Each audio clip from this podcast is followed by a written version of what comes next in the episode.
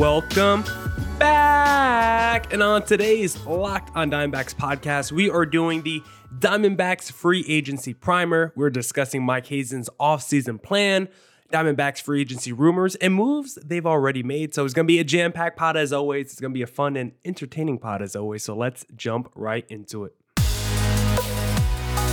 You are Locked On Diamondbacks, your daily Arizona Diamondbacks podcast, part of the Locked On Podcast Network, your team every day.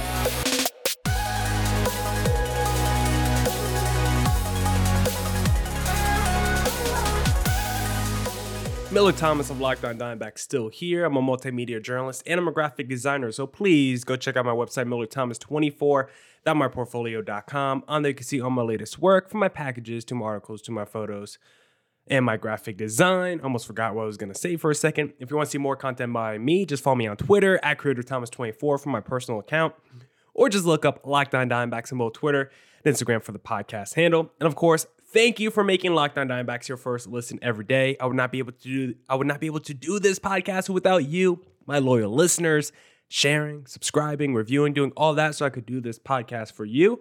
Thank you. It's free and available on all platforms. So please continue to tell your friends. I'm trying to figure out how to turn off the light on my keyboard. I really don't know how. We're not even going to worry about it. So, like I said on today's pod, we're doing our Dimebacks free agency primer. I've been promising you, promising you guys on the pod that we're going to discuss the Dimebacks free agency. There's just been so much going on post the you know during this offseason with the trades we've seen with the Yankees and then the Braves fiasco with Olson and Freddie Freeman. Like there's just been a lot of discussion, a lot of rumors, a lot of signings going on. So I haven't really had a chance to discuss the Diamondbacks free agency. So that's what we're going to do today. We're going to discuss Mike Hazen's plan based off a thread I saw by Zach Buchanan of The Athletic on Twitter. So we're going to be discussing that before, but but let me calm down a little bit. Let me slow down.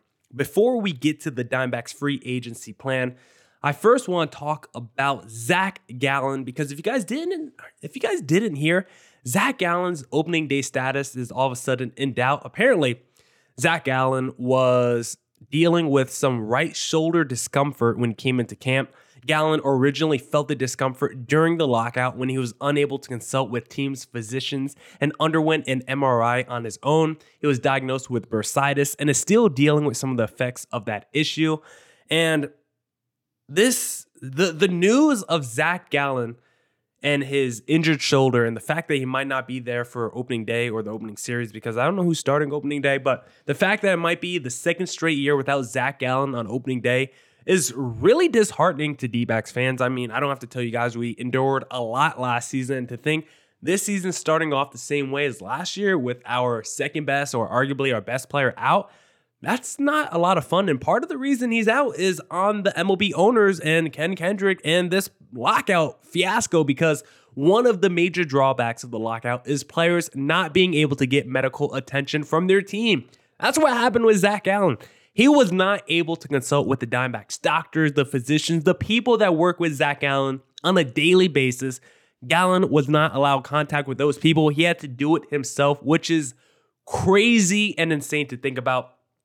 Like the players are the product, and now we're seeing guys like Tatis and Gallen come back to their teams with injuries, and the teams didn't even really know. I don't even think like the the Padres really knew that Tatis was hurt. So now you get these star players coming back to their teams, come back to going back to their teams, I guess, and they're not healthy and they're not ready to start the season. Tatis is going to be out like the first three months of the year. Like it's absolutely dumb.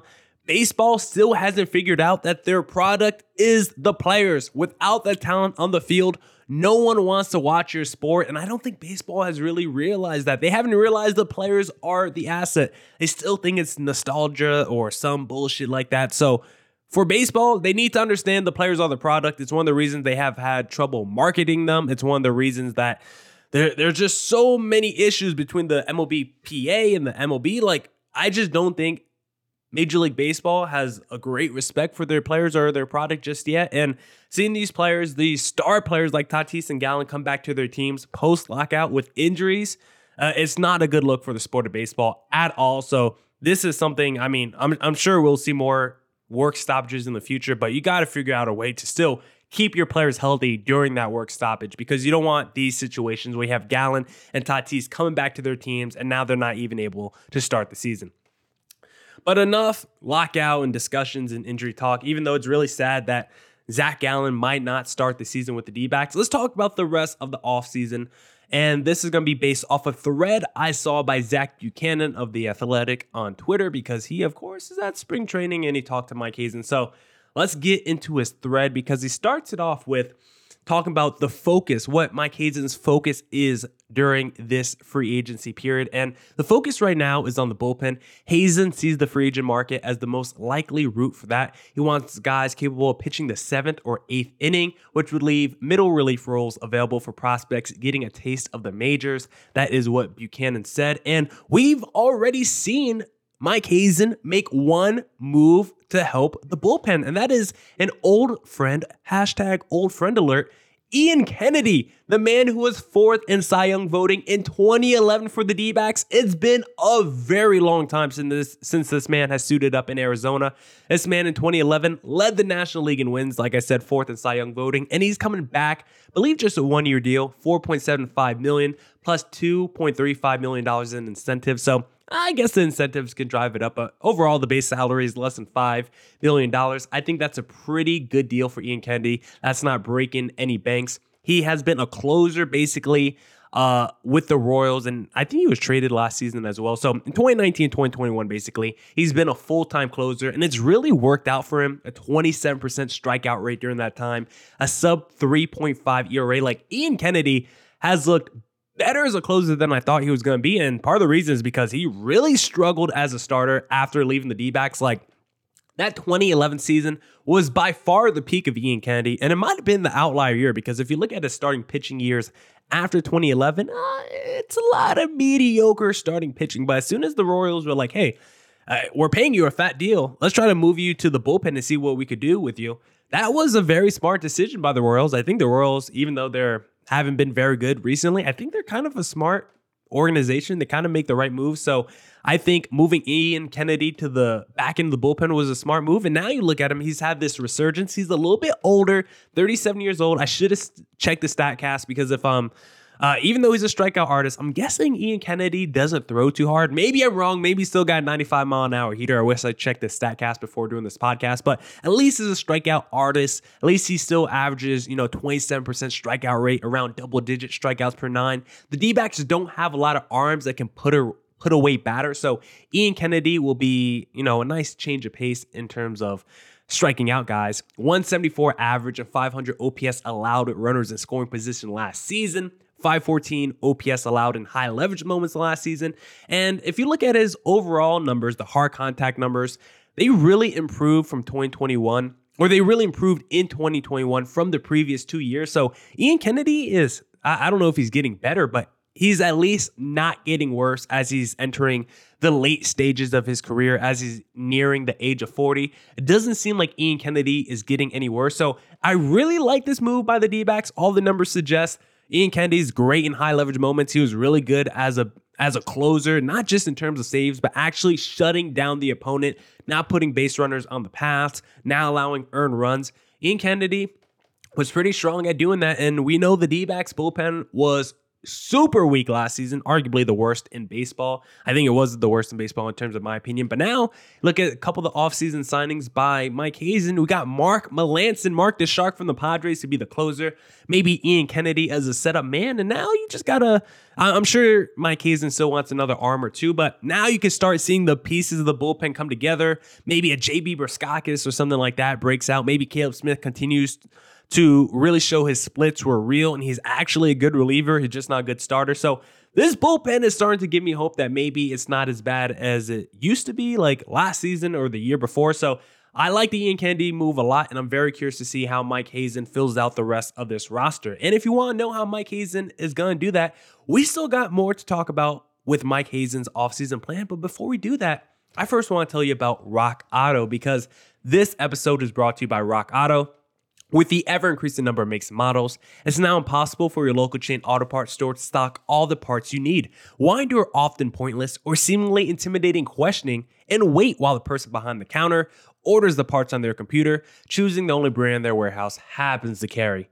Save time and money when using Rock Auto. Why choose to spend 30%, 50%, even 100% more for the same parts from a chain store or car dealership? Rock Auto is a family business serving do it yourselfers for over 20 years. Rock Auto prices are always reliably low for every customer. Just go to rockauto.com right now, see all the parts available for your car or truck, right locked on in there. How did you hear about us box? So they know we sent you. Amazing selection, reliably low prices, all the parts your car will ever need. Visit rockauto.com are you ready to discover your purpose and leave an impact wherever you go? Mission Possible, written and read by New York Times bestselling author and athlete Tim Tebow, encourages you to find your inspiration, pursue your purpose, and create a life for yourself that counts. Ignite a new spark in your life through this new inspirational listen. Mission Possible by Tim Tebow is available everywhere audiobooks are sold. Thanks for making Locked On Diamondbacks your first listen every day. Locked On MLB Prospects host Lindsey Crosby is a prospect encyclopedia. He's going deep on the MLB stars of tomorrow. It's free and available wherever you get your podcasts.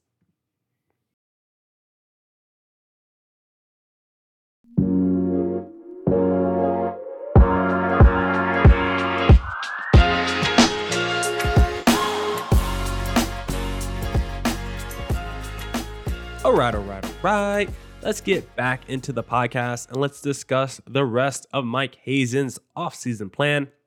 Now, the main focus is the bullpen, but there is a second priority for Mike Hazen this offseason, which would be a bat or two, maybe at third base. Hazen says he wants uh, Hazen says he wants to see what the internal options can do at third, like a Van Meter, Rojas, or Drew Ellis, but he wouldn't rule out an addition. If they do add, that person would likely be a right handed bat. So I definitely could see the D backs adding a third baseman this offseason. I don't think that would be a surprise. I really wanted Kyle Seager. I feel like he would have been very Escobar esque if we got Kyle Seager, but of course he's retired this offseason. I, I just don't want to see Josh Van Meter. That's the last thing. I'm sure he's a great guy, but I just don't think he's a very good Major League Baseball player. I'm sorry, Josh. One day I will hit you up to bring you on the pod, but I'm just not a huge fan of your game. Drew Ellis, he could be interesting. He's young. He seems like he could have some power as well. But I think Josh Rojas is going to be the guy that eventually gets the first look at least at third base. I think he could be the everyday starting base everyday starting third baseman for the D-backs next season. So we'll see. I think he'll probably get the first crack at it. But in terms of the D-backs adding another bat, just overall, looking at MLBTradeRumors.com, not just MLB Trade Rumors, the D-backs are apparently interested in Michael Conforto of the Mets. I think that would be pretty interesting. Um, I like Conforto. Uh, he's coming off a disappointing season where he batted 232, 729 OPS, only 14 home runs in 125 games. But I kind of like that because he's a depreciating asset with a pretty high ceiling. So I think that could make his contract cheaper than, you know, some other players out there in free agency with a similar ceiling. So so if we could get Conforto for the right price tag, I would like it. He's someone that's coming off a poor season that I still think has a lot in the tank. He's not even 30 years old yet. And if you look at the three previous seasons that are not COVID shortened, so not the 2020 season, if you look at the previous three years before 2020, it was basically an 850 OPS every year with 28 bombs a season. So I think Conforto is still pretty good. And I just think he's coming off a down season, and maybe he can have a bounce back season in the D backs uniform.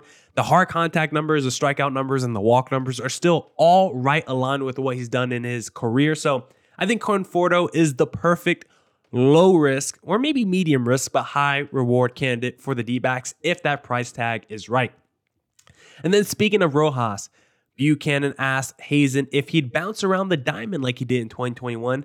Hazen didn't answer directly, but did say forcing defensive flexibility penalized us a bit last year and that more guys will find one home. So, like I said before, I think Rojas will get the first crack to be the everyday starting third baseman, but I think this comment is actually directed at Ketel Marte because we've seen reports recently and we kind of knew at the end of last season that Ketel Marte will be going back to second base full time which I think is the right thing. Like, of course, Ketel Marte is versatile. He's athletic. He can probably play every position on the diamond, but I think the smartest and safest position for Ketel Marte to play, and the most natural probably for him, is second base. I just don't think he had the the I just don't think he had good feel out there in center field. Like he could make the plays, but I don't think the defensive stats liked Ketel Marte in center field, and he just seemed kind of reckless out there. He seemed to just throw his body around and run into walls, and I always felt like he was going to be an injury liability whenever I watched him in center. I just thought he was too reckless out there. So considering Ketel Marte is a legit MVP candidate when he's healthy, I do not want to put this guy in harm's way at all. And I think center field could definitely do that. Of course, there's still plays at second base that could get Ketel Marte hurt, but I think there's just less risk at second than there is in center field. So hopefully, moving Ketel Marte back to second base full time can help out his health. And then what about trades? Zach Buchanan asks. Hazen did say they've gotten calls on areas of veteran depth, like in the rotation and in the outfield. And Zach Buchanan speculates maybe David Peralta could be moved. I think that would make a lot of sense because his age, he's like mid 30s, might want to play for a contender, and he's got a pretty cheap contract. I think he's making like less than 8 million a year heading into next season. So he's still a guy that's super clutch. If you look at his clutch numbers and excuse me, hope you guys didn't hear that. And numbers with runners in scoring position. David Peralta is still a pretty good guy. He's still, I, I, think his hard contact numbers are still pretty solid, even though he doesn't hit a lot of home runs. Still think he hits the ball pretty hard. So I think David Peralta could be an interesting guy for a contender. I just don't think we're getting a lot for David Peralta. I wouldn't expect a Matt Olson level package for David Peralta. And then speaking of trades, one name that has been floated out there in trades, and it's not really on the D backs end, but on the New York Mets end, we've already talked about Conforto, but they're apparently interested in Luke Weaver. I think I saw that circulate circulating around Twitter. I mean, I wouldn't mind moving Luke Weaver. I just feel like the return for him wouldn't be very good. Um, I at least want to see one more season from him. I want to know if he can actually get back to what we saw in 2019. And if it's just more of the same, whether that's unproductiveness or whether that's, you know, lack of health, like then I'll be ready to move on in 2023. But I think I want to give Luke Weaver one more chance because this was the headliner in the Paul Goldschmidt package. And I'm not ready to just consider that a sunk cost just yet. Yes, we got Carson Kelly from it, but it was supposed to be a major two for one deal. And so far, it's it's more like a one and a one and a one and a half 4 1. I don't know. That was a very bad joke. So just don't mind me there. But I need Luke Weaver to step up in 2022 and get back to those 2019 levels. Otherwise, I wouldn't be too upset trading him. Um, former Braves host Dylan Short, he did suggest to me on Twitter maybe Dominic Smith or JD Davis for Luke Weaver from the New York Mets. I think Smith is interesting, 27 years old, showed some power potential in the past, struggled a bit in 2021. But I think JD Davis is really the guy that interests me because he's like the same age as Dominic Smith, give or take a year or two. I think he's a little bit more of a stable player, 800 OP over 800 OPS in 2021 and 2019. And I just think he's overall a good player, can get you 25 home runs. It just seems like a really solid outfielder. I don't think he's a superstar, but I think he's probably just as good as like a Michael Conforto, maybe, maybe worse, maybe better. They're all their outfielders are kind of pretty similar. Conforto is probably the best if I had to if I had to pick one. So I wouldn't mind either of those twos for Luke Weaver, but I want to wait at least one more season. And then if I did decide to move on from Luke Weaver, I would rather have JD Davis as my preference over Dominic Smith. But the last thing from this big Zach Buchanan thread is Mike Hazen stresses we are not rebuilding. He wants to give his many young players chances to prove themselves. Yes, he wants to compete in 2022. Now, he doesn't know about the payroll and how much he's going to spend um, this offseason, but Derrick Hall has talked about how they have the money to spend, and it's not like they're going to be spending, you know, 25 million on one player or anything like that, but you know, they might spend 15 million total on a couple players. So I'm very excited to see what the D-backs can do this offseason. I think I think the D-backs are gonna try to attack this offseason like they're not rebuilding. I'm not saying they're going out there making moves like they're on the cusp of winning the World Series, but I think they will make moves to just clean up the margins and just be good enough and be competitive to maybe make a wild card run. And with the expanded postseason, you never know anymore. So I think this is going to be an interesting Diamondback season, and hopefully Zac Gallen can come back sooner rather than later. One man who doesn't seem to have an offseason plan is New York Yankees general manager Brian Cashman. So, why did he trade former prize prospect Gary Sanchez to the Minnesota Twins? Sully Baseball and I discuss next.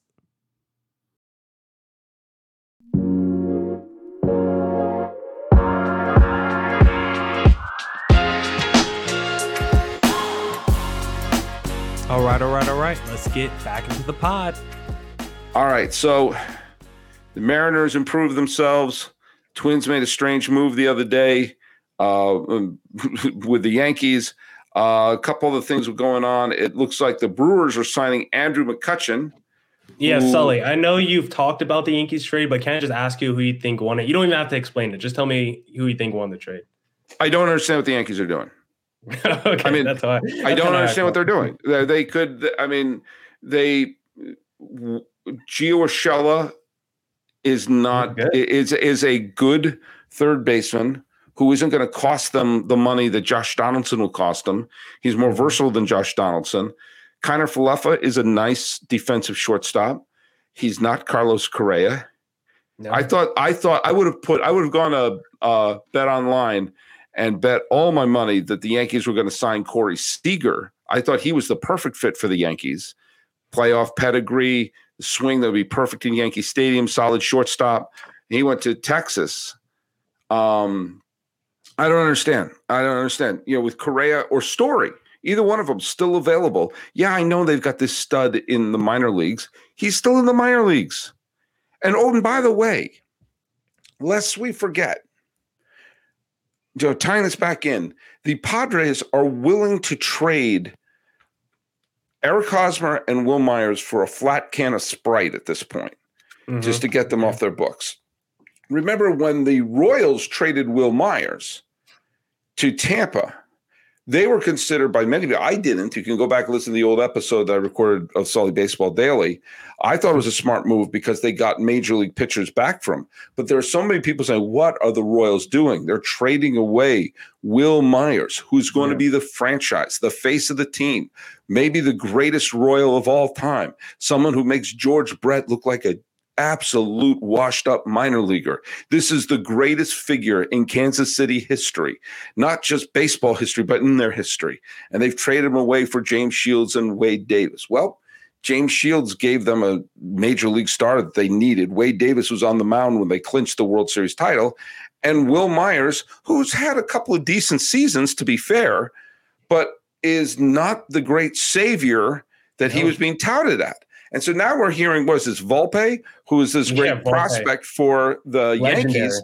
Legendary that this is going to be, he's going to be Honus Wagner, Ozzie Smith, Luis Aparicio, Cal Ripken, A Rod, Nomar, and Jeter all wrapped up in one. He's good. That's it. There's all these John the Baptist yelling, "Prepare ye the way of Volpe," Very and you have Carlos Correa, who's who you just have to hand him money, and he's your shortstop. And you know, I, I don't understand. You know, if Volpe is that great, then you can later deal Correa. You know, but I, I don't understand why, or Story for that matter. You know, it just it makes no sense to me. And then, you know, for more, listen to the previous two episodes there. Yeah. Um, if, if is that great, they should go get Mike Trout right now, then, and then just yeah. trade Volpe for him. Do something. Trade the dude for. Yeah, I know. Yeah, I remember um, Jesus Montero Oh, was yes. there was he they were talking about him the the the the the the descriptions he was the next Miguel Cabrera. And he was not included in the deal that would have brought Cliff Lee to the Yankees in t- 2010. And that you know that cost them the pennant as Cliff Lee beat him as a member of of Texas as they went you know Texas won the pennant over the Yankees that year and Cliff Lee was the rental um, they would not rent Cliff Lee because it meant, you know, getting rid of the legendary Jesus Montero. Yeah, who had a great rookie season, and that was it. that was yeah, his whole career, bye. basically. You know, so so you know the Yankees. You know, you know, yes, prospects can come and be great, and you know, and but you have if Volpe's not ready now, and the Yankees' window of, of winning is now, and okay, if you don't want to pay Correa, or fine, I don't quite understand that. You're the Yankees. But Trevor Story, again, mm-hmm. that would make all the sense in the world. And I, I, don't understand. It makes no sense to me. Zero. Yeah, the, the shortstop market this year and next season are going to be stacked. So if the Yankees come away with nobody other than, I don't even know how to pronounce his name, but they couldn't. Kiner Falefa.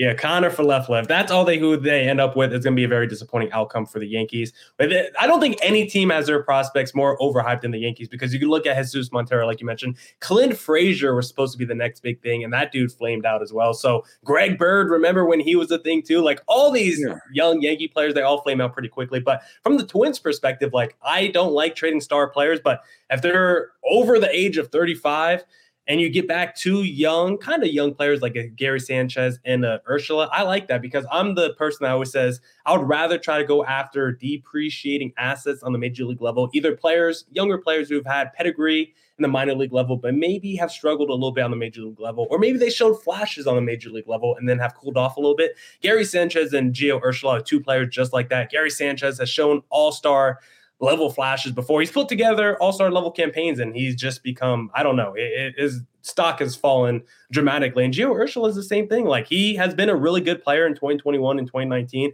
not an all star, but he's a very solid player. So for the Twins to get back two guys with, you know, a, a real ceiling, even though they might not be at that ceiling right now, even though they do have that ceiling and they could get back to that.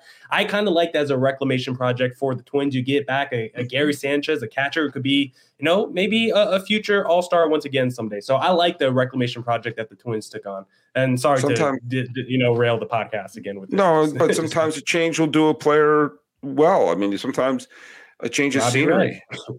Yeah, uh, look what Jose. When you have a player with a tremendous amount of pressure on them.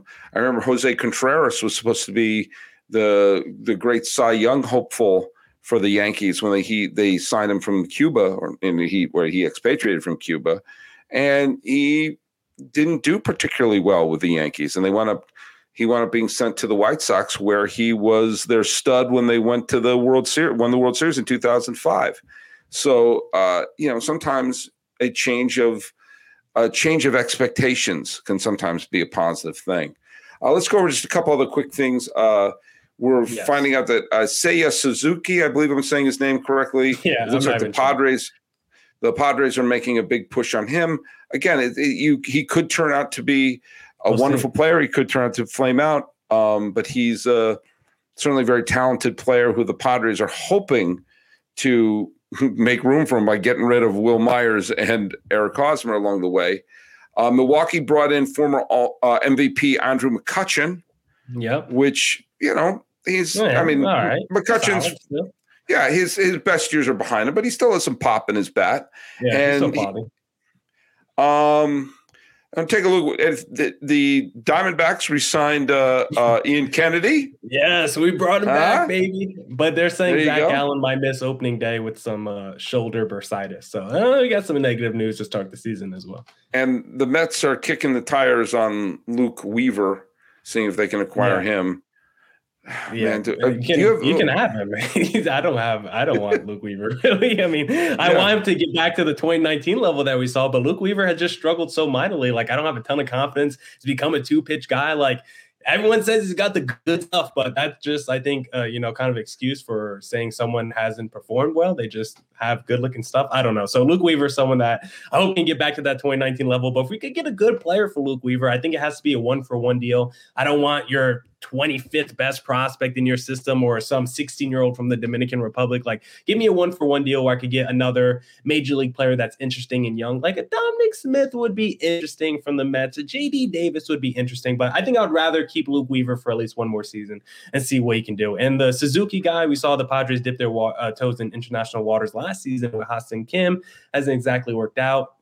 Suzuki has said, I have not signed with anyone. The Chicago Cubs seem to be making a big push for the player as well. So I'm very curious to see what kind of player he actually is because you never know. Sometimes they put up big numbers, you know, overseas and they come over to America and it's like, eh, he's really not the guy we thought he was. You know, I bet you can get uh, Eric Hosmer and Wil Myers for Weaver. I mean, I think Javi would do it for sure. I think he would trade me Eric Hosmer just just to have him, just for like a yeah. player to be named later. I don't even think he cares who the player is. Cash considerations. I think Javi Javi would be pretty happy with that. Cash considerations is a good player, very hyped by the Yankee organization's cash considerations. Well, look at hey Millard. Um, by the time we hit stop record on this, chances are Carlos Correa will sign with the Baltimore Orioles. Freddie Freeman will announce his intention to be the new quarterback of the New England Patriots. And uh, we will see that the Dodgers would have retraded Mookie Betts back to the Red Sox. I think that's all going to happen before we wake up tomorrow. But hey, uh, Millard, this is our yes. little weekly therapy session that we have together here. Yeah. Uh, thanks for doing it again with me. Uh, remind people where they can follow you. Yes, at Creator Thomas 24 for my personal account, or look up Locked On Diamondbacks on both Twitter and Instagram in the search bar, and I'm sure you can find the podcast handle. And I'm at Sully Baseball on Twitter, Sully Baseball Podcast on Instagram, and check us out on those platforms at Locked On MLB Pods. Well, we're going to be bringing in these episodes fast and furious, and who knows what fun things are going to happen. Uh, this has been another fun Locked On MLB, Locked On Diamondbacks crossover with Miller Thomas and your pal Sully. This is the date is still the 14th day of March 2022. I'm expected to record two more podcasts today. Uh, again, I'm your host, Paul Francis Sullivan. Please call me Sully. Now that's it for this edition of the Locked On Diamondbacks podcast. Thank you to everyone who tuned in to today's pod. Thank you for making Locked On Diamondbacks your first listen every day. I would not be able to do this podcast without you, my loyal listeners. Go make your second listen of the day, Locked On MLB, with my pal Sully Baseball walking baseball encyclopedia. So go check out that podcast. Of course, uh, I would say come back on Friday, but I'm not sure if there's a Friday pod. I only have to do three pods this week. I think next week we have to go back to five pods a week. So it, it might be a full five pods next week, but I might have one more pod for you guys this week. It just depends on if there's any big news specifically pertaining to the D backs. Maybe we get the Freddie Freeman news. So I might have an emergency pod or a last minute spontaneous pod if there's any big news the rest of the week between Wednesday and Friday, I guess. But if there's no big baseball news between then, then this will probably be the last pod of the week. So if that's the case, Thank you to everyone who tuned in this week. Go check out Monday and Tuesday's pod and come back next week for more Diamondbacks news coverage and insight. Deuces!